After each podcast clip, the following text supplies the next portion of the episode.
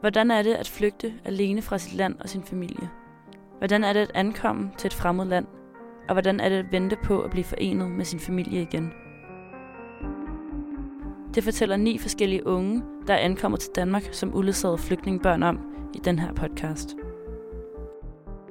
Det her afsnit hedder Besat og flugten og handler om, hvordan 16-årige Besat flygter fra Afghanistan til Danmark. Besat er 16 år gammel og bor i Herat i Afghanistan med sin familie. Selvom han bor i et land med krig, lever han et almindeligt liv. Det der skete, det er jo, at øh, i Afghanistan boede jeg sammen med mine øh, forældre. Jeg havde en øh, mor, far og en lillebror. Jeg gik jo i skole. Øh, jeg arbejdede også samtidig sammen med min far i en øh, militærbase. Og det er jo et øh, farligt område i sig selv, øh, når man bor i et land, øh, hvor der er krig. En tirsdag aften øh, kl. 10 banker der nogen på døren. Så går der min far ud og åbner øh, dør, og så hører vi ikke noget i et par minutter. Og så bliver øh, min mor bekymret, og, øh, og siger til mig, at prøv lige nu at se, øh, hvor din far bliver af. Så går jeg ud, og lige så snart jeg træder ud af døren, så bliver mine øjne øh, lukket sammen med mine hænder. Og den eneste ting, jeg siger, det er, at øh, min far sidder på knæ. Og så kan jeg også øh, høre og mærke, at vi blev sat til en, en bil og øh, bliver kørt ja, en to timer cirka. Og efter vi kommer i det her hus, øh, vores øjne bliver åbne. Og der opdager jeg, hvad der foregår. Vi blev kidnappet af Taliban. Øh, jeg var utrolig bange, og det kunne jeg simpelthen mærke i min krop. Øh, det vil have os til, at jeg tager en øh, manuel, altså bombe, øh, en plastikpose, ind i en militærbase, sammen med den bus, som vi kører med til militærbasen. Og deres øh, ordre er, og det er mod min far, at det er min far, der skal altså få mig til at gøre det. Og det vil øh, min far ikke gå med til. Men først og fremmest benægter min far og siger, at vi arbejder der ikke. Og det der sker, det er jo, at så øh, fremhæver de et billede af os to, hvor vi står i, i, i militærbæsen. Og så kan han ikke benægte det. Men så siger han, at men vi kan ikke slå mennesker ihjel. Vi er jo ikke, øh, det, det, gør, det går vi ikke med til. Øh, og, og det næste, der sker, det er jo, at så tager de ham med i en anden værelse, og så begynder de at tæske ham. De tæsker ham så meget, hvor jeg kan høre, at han skriger og græder. Så går der, så går der en, øh, jeg tror, i hvert fald kvarter 20 minutter. Og så kommer han tilbage, og, og nu har han ikke noget valgt, og, fordi altså, de ville slå ham ihjel. Og så planlægger de den her tur, at hvordan skal ting foregå. Og, men efter hvor øh, de slår, øh, altså de binder os fast øh, sammen i en anden værelse, og, og nu er de, øh, nu er vi alene, sidder alene, og så siger min far, at min søn, det skal du ikke gøre. Du skal ikke slå mennesker ihjel. Lige meget hvad, hvad der sker. Så skal du flygte. Du skal finde en vej. Så allerede der kan jeg også godt mærke en stress og ansvar over på mine skuldre, at nu har min far bedt mig om, at jeg skal gøre noget. Øh, der går et par timer, vi bliver sat, øh, altså de lukker vores øh, øjne, og så vi ikke kan altså, sige noget, hvor de bor, og, og altså, hvor deres øh, skjulte steder er.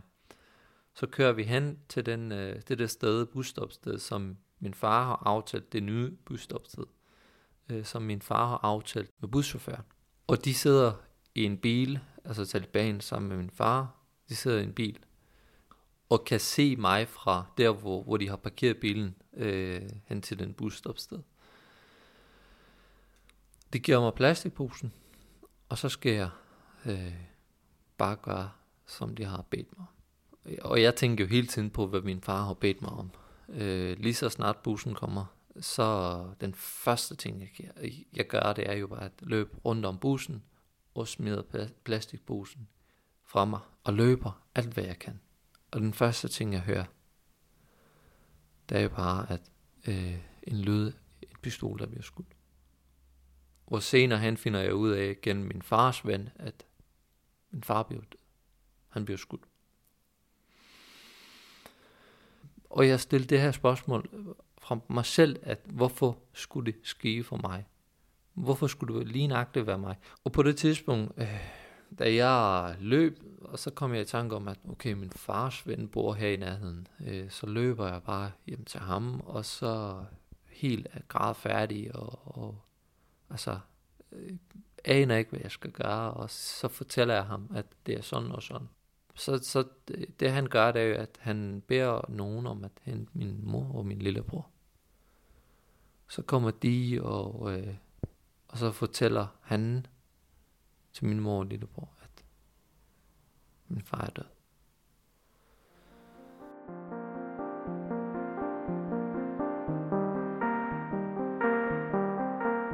Frygt, øh, overlevelse, øh, nervøsitet, det var med os, os tre, hele tiden. At hvis nu, hvad, hvad sker der, hvis vi bliver fanget af politiet? Hvor er vi på vej hen? Det var sådan nogle spørgsmål, som, som vi ikke vidste, og, og der er ikke nogen, der kunne svare på det.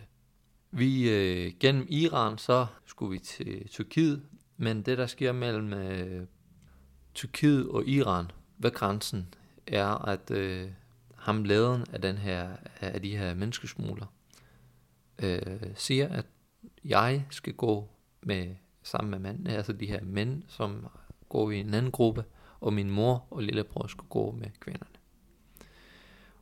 Og derfra øh, blev jeg adskilt fra hinanden. Og så hører jeg ikke noget fra den. Indtil nu.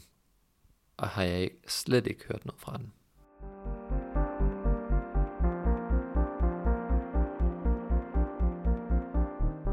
Jeg fortsætter. Jeg fortsætter rejsen øh, igen øh, gennem menneskesmugler. Jeg kommer til øh, Grækenland på en gummibåd, hvor der sad 50 mennesker på en øh, ja, lille båd, og det handlede også om, at vi skulle overleve, at vi skulle komme igennem. Og så begyndte vi alle sammen at sige vores bønder og, og bede Gud om, at vi har brug for din hjælp. Fordi på det tidspunkt tænkte jeg rigtig, rigtig meget på, at hvor er min mor og min lillebror.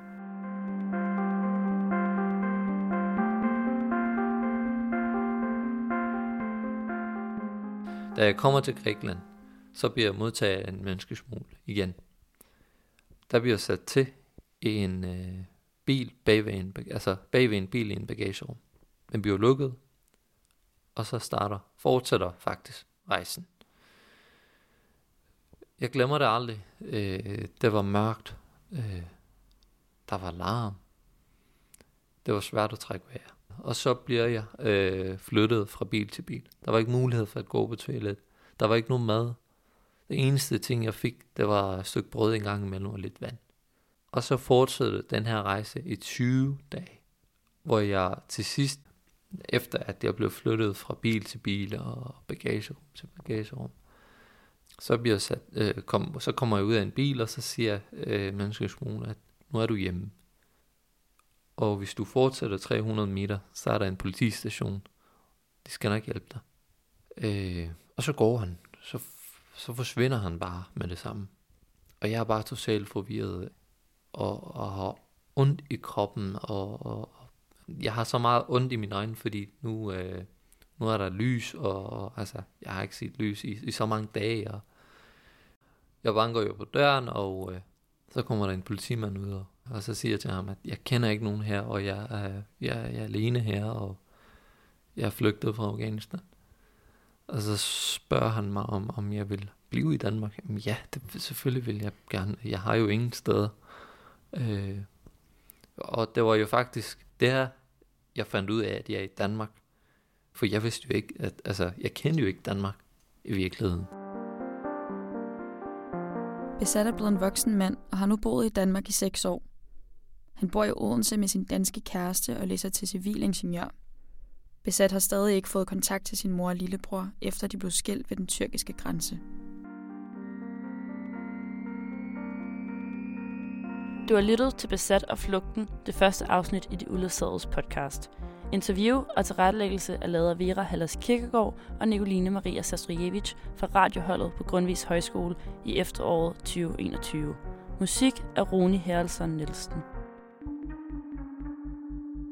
Podcasten er lavet i samarbejde med forfatterne bag bogen De Uledsagedes bog, Michael Graversen og Mads Nygaard.